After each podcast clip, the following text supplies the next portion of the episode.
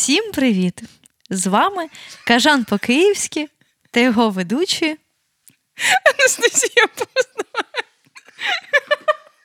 комунікаційна експерткиня та Марія Фіджеральд, культурна менеджерка. До сліз просто. Мене також смішать наші імена.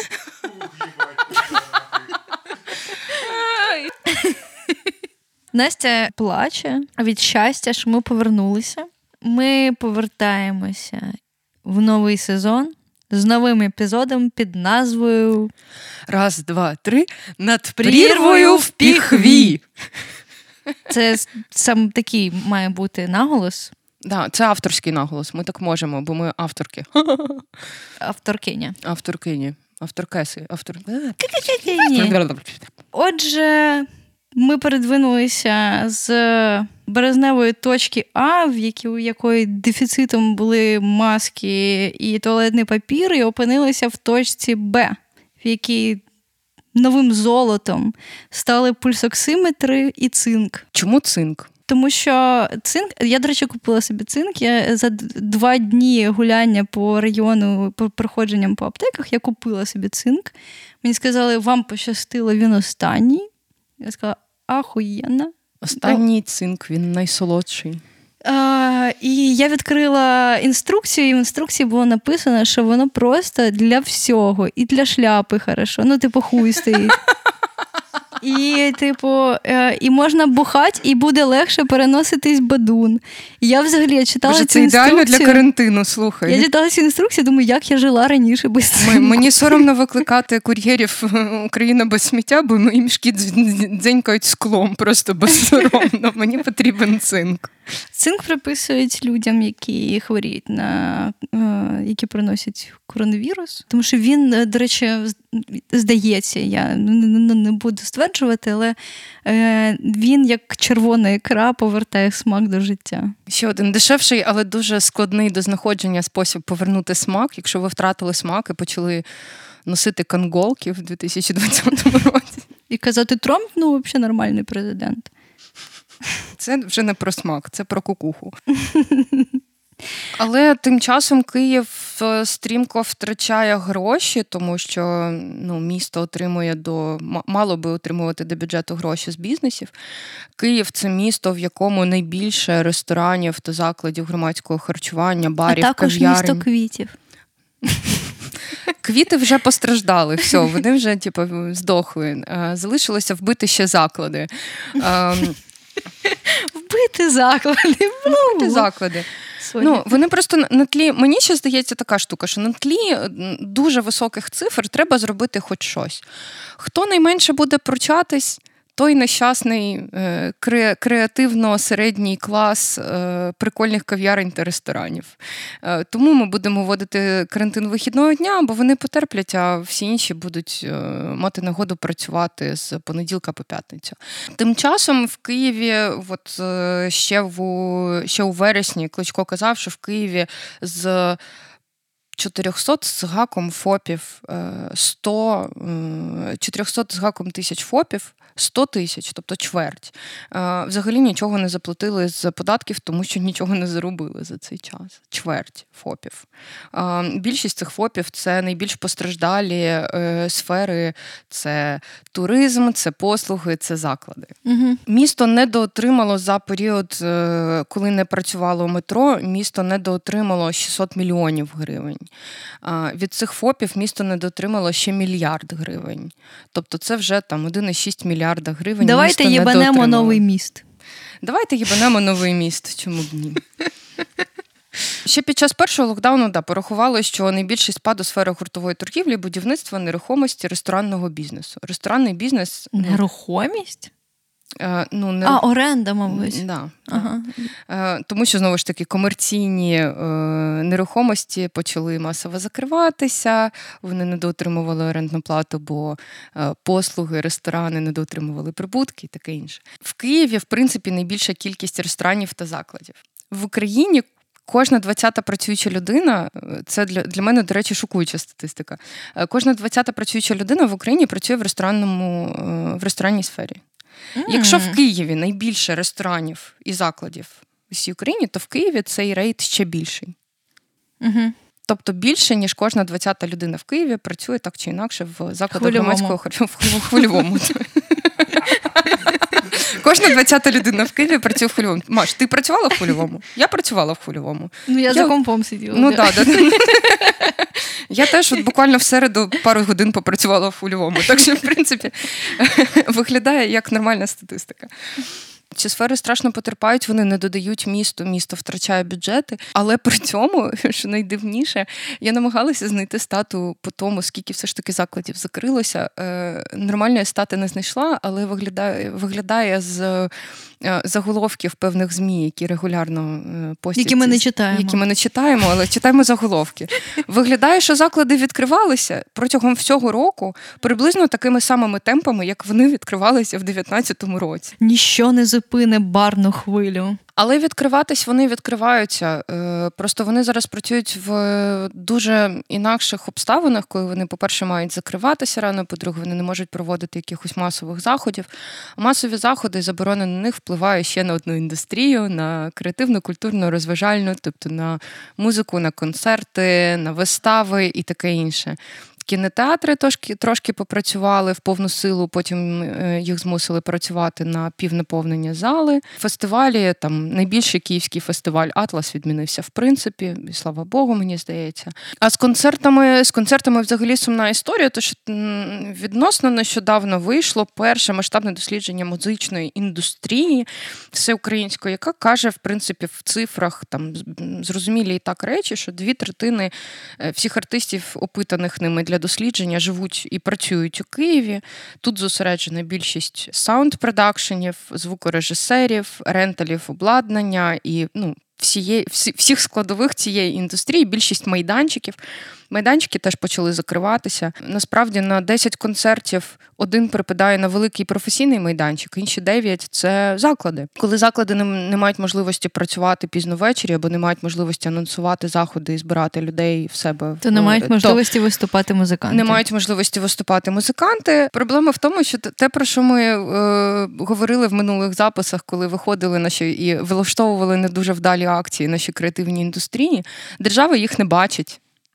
Держава їх не бачить через те, що 70% е, представників музичної індустрії не зареєстровані офіційно як ФОПи, і вони не видимі для держави. І навіть коли Український культурний фонд якісь... музикант з касовим апаратом, Та музикант з касовим апаратом.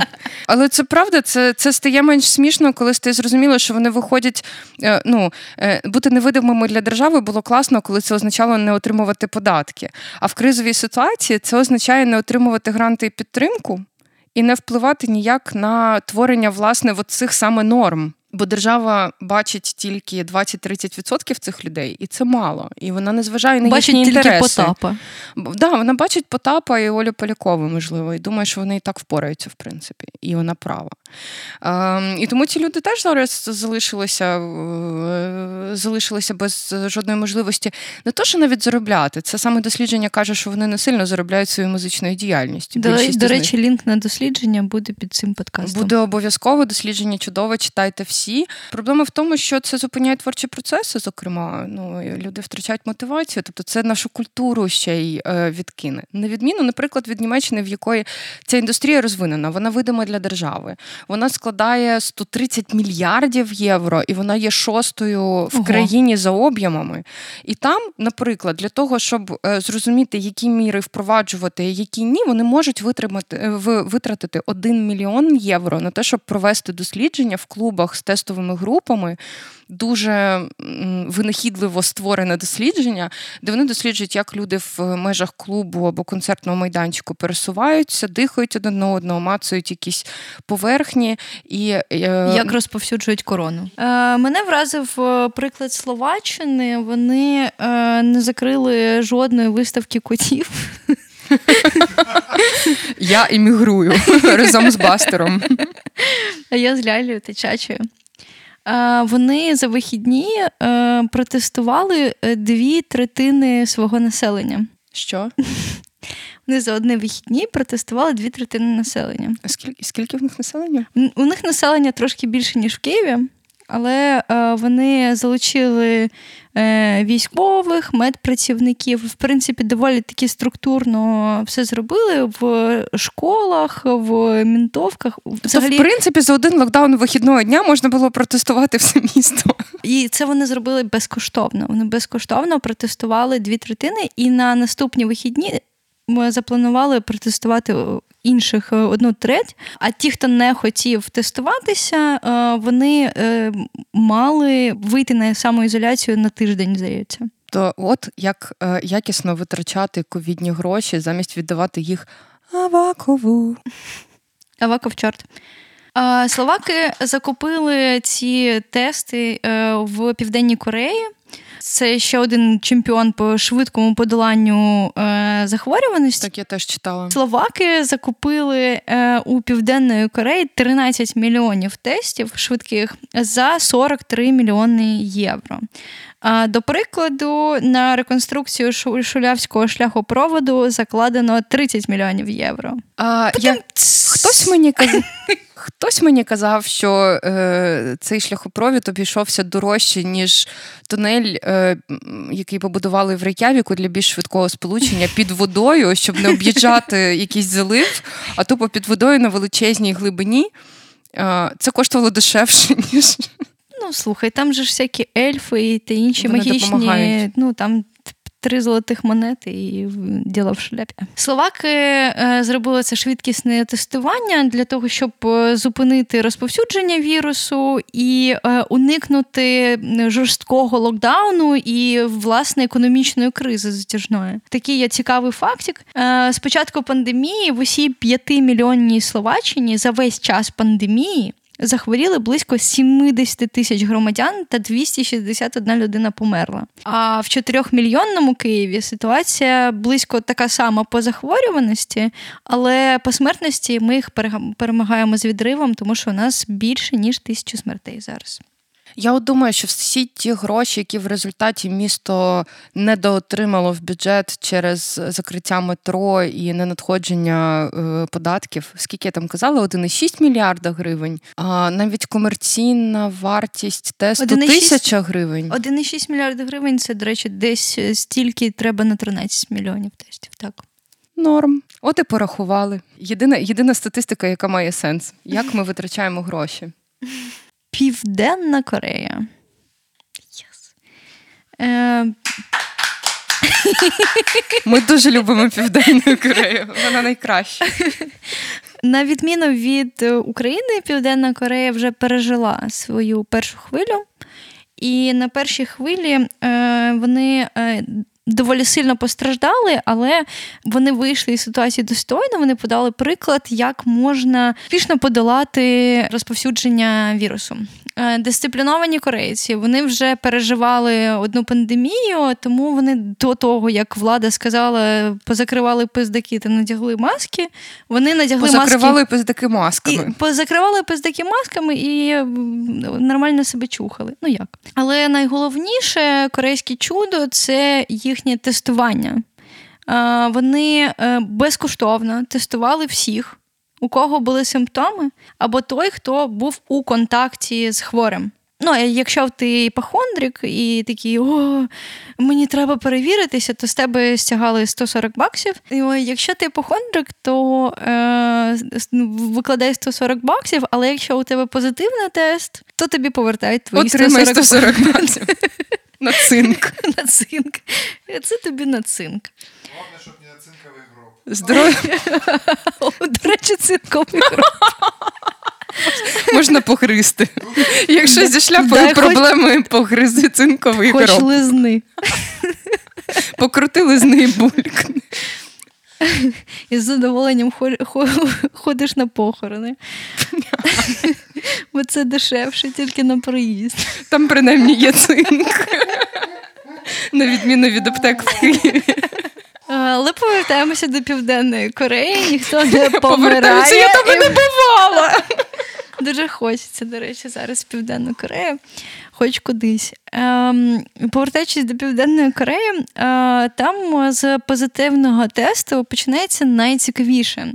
Е, Недостатньо тільки там протестувати людину. Ще треба відтрекати, кого вона могла заразити. І в Південній Кореї є спеціальні детективи. Е, Вони проводили дослідження, яке тривало десь 15 хвилин. Насправді вони опитували людину, з ким вона контактувала.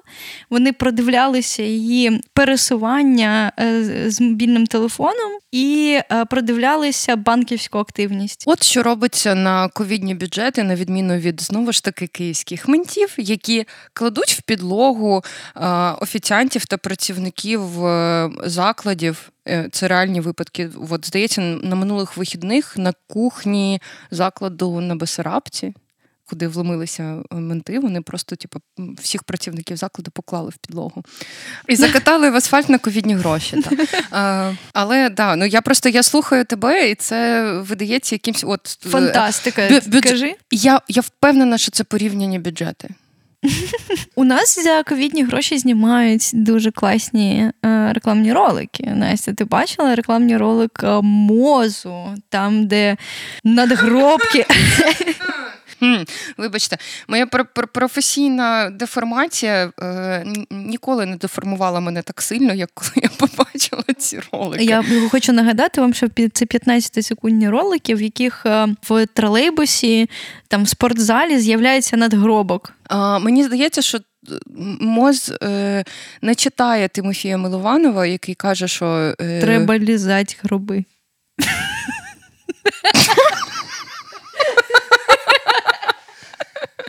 Якби ми були шоу щура, це би стало однією з тих вставок, які б вони робили в кожному випуску.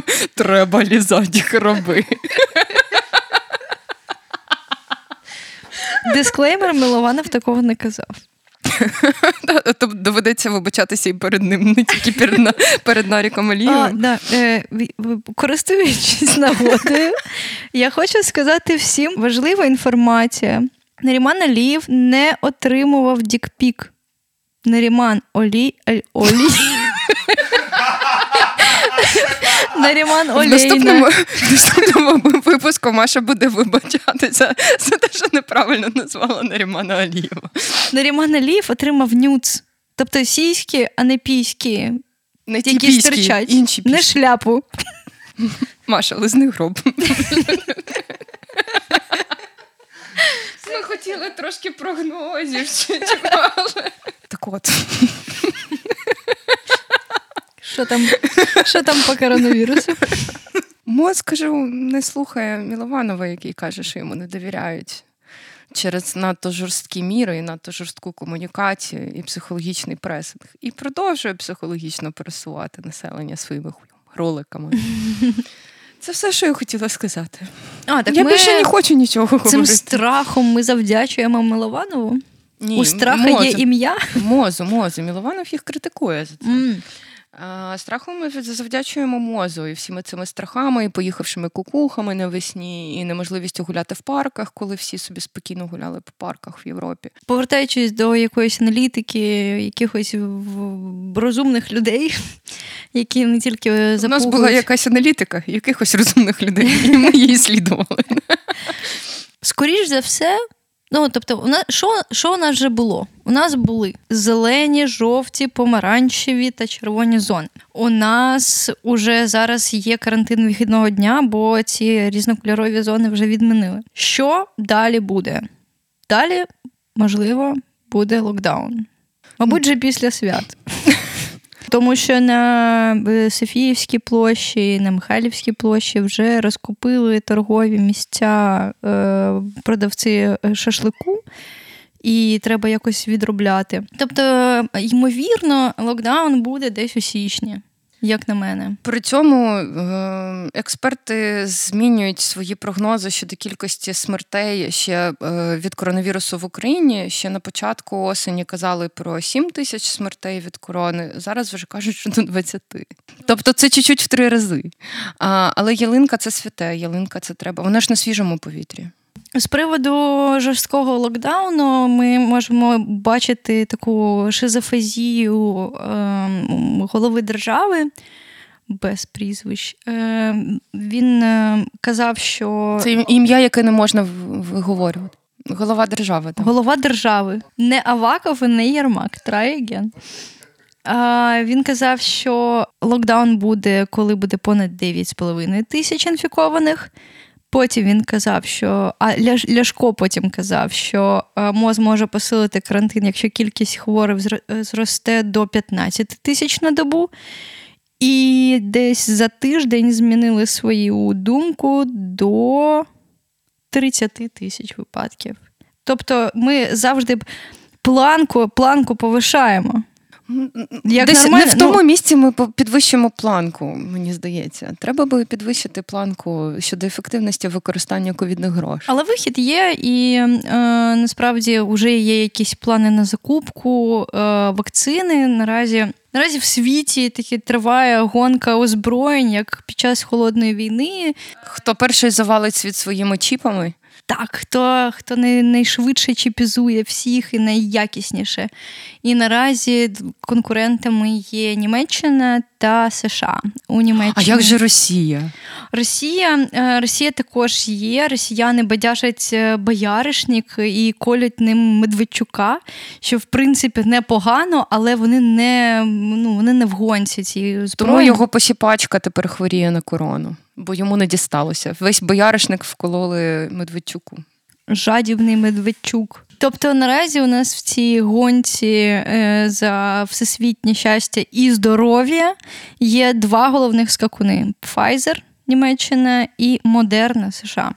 Але я читала, що до нас, е, якщо колись дійде вакцина, то не раніше другого кварталу 2021 року. І Так, то... ти зараз е, розмовляєш на на мові бухгалтерів. Що значить перший квартал це місяць, сестра, місяць. Ну, десь там між квітнем і червнем.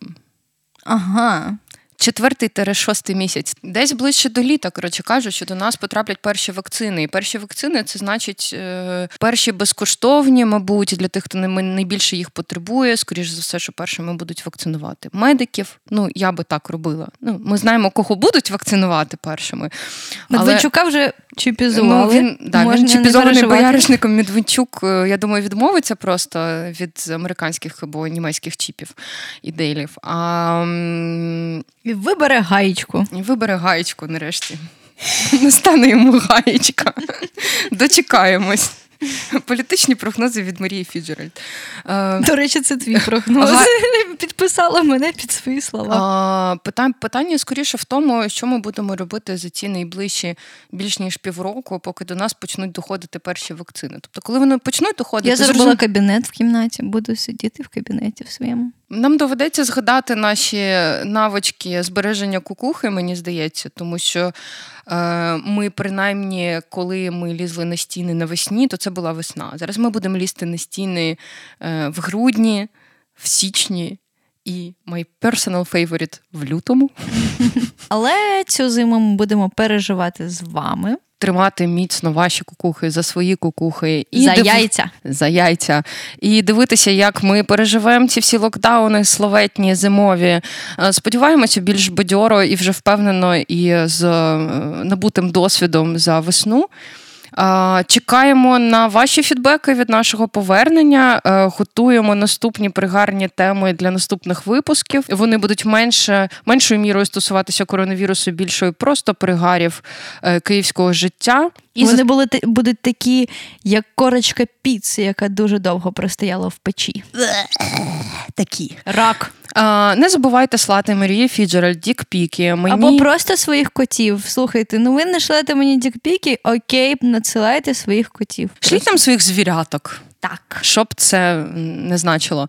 Е, шліть нам своїх звіряток, шліть паші, е, промені любові, е, підтримуйте Радіо Поділ на Патреоні, ставте нам зірочки на Apple Podcast, Google Podcast. Чи де ви там нас слухаєте? Чи де ви там нас слухаєте? Де ви нас знайшли взагалі таких класних? З вами був Кажан Покиївський, подкаст, що є частиною спільноти українсько україномовних. Українськомовних українськомовних. Маша кожен раз дивиться як дитина. Мені так подобається. Забуваю. Е, Цей подкаст є частиною спільноти українськомовних подкастів Радіо Поділ І з вами були Анастасія Пустова. та Марія Фіджеральд. Цьомки. Помки. Радіо, радіо, поділ, поділ, поділ.